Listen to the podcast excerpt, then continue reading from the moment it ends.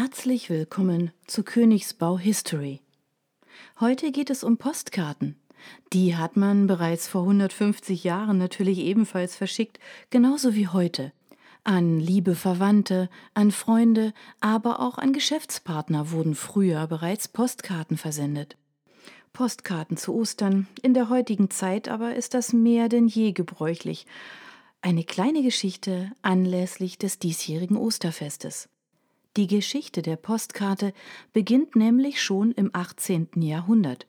1777 wurde das erste Exemplar in Frankreich gedruckt.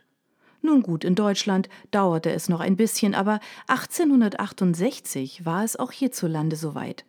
Ende Juli 1868.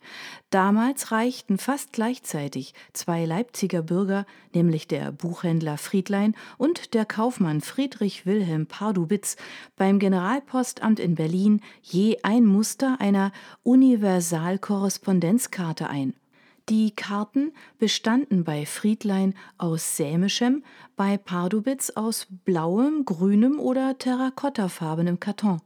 Sie trugen vorderseitig einen Adressvordruck und Gebrauchsbemerkungen, rückseitig einen Vordruck von 24 bzw. 28 verschiedenen Fragen oder Antworten aus dem Familien- und Geschäftsleben wie zum Beispiel Danke für günstig erteilten Auftrag, Ihnen dessen beste Ausführung versichernd oder kondoliere zu dem betrübenden Ereignis und versichere herzliche Teilnahme nebst Raum für Datum und Unterschrift.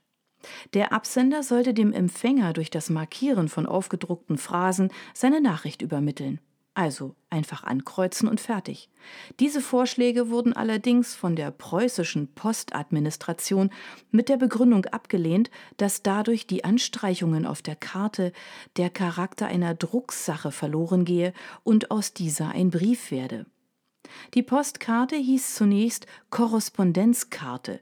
Zu ihrem heutigen Namen kam die Postkarte dann im Jahr 1872, drei Jahre bevor der Weltpostverein die Weltpostkarte einführte, um nicht mehr nur innerhalb eines Landes, sondern ab diesem Zeitpunkt auch weltweit Nachrichten per Karte zu verschicken. Für die Bezeichnung Korrespondenzkarte, die später von der Post übernommen wurde, blieben Friedlein und Pardubitz die Namensgeber. Heinrich von Stephan schlug auf der fünften Konferenz des Deutschen Postvereins 1865-66 in Karlsruhe außerhalb der amtlichen Sitzungen in einer Denkschrift die Einführung eines Postblattes vor. Ein kleiner weißer Karton mit eingestempelter Marke sollte als Alternative zum traditionellen Brief angeboten werden, eine weniger umständliche und billigere Mitteilungsmöglichkeit für die Bevölkerung.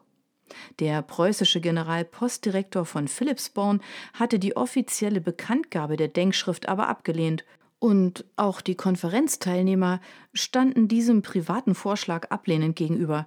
Vor allem die unanständige Form der Mitteilung auf offenem Postblatt wurde kritisiert.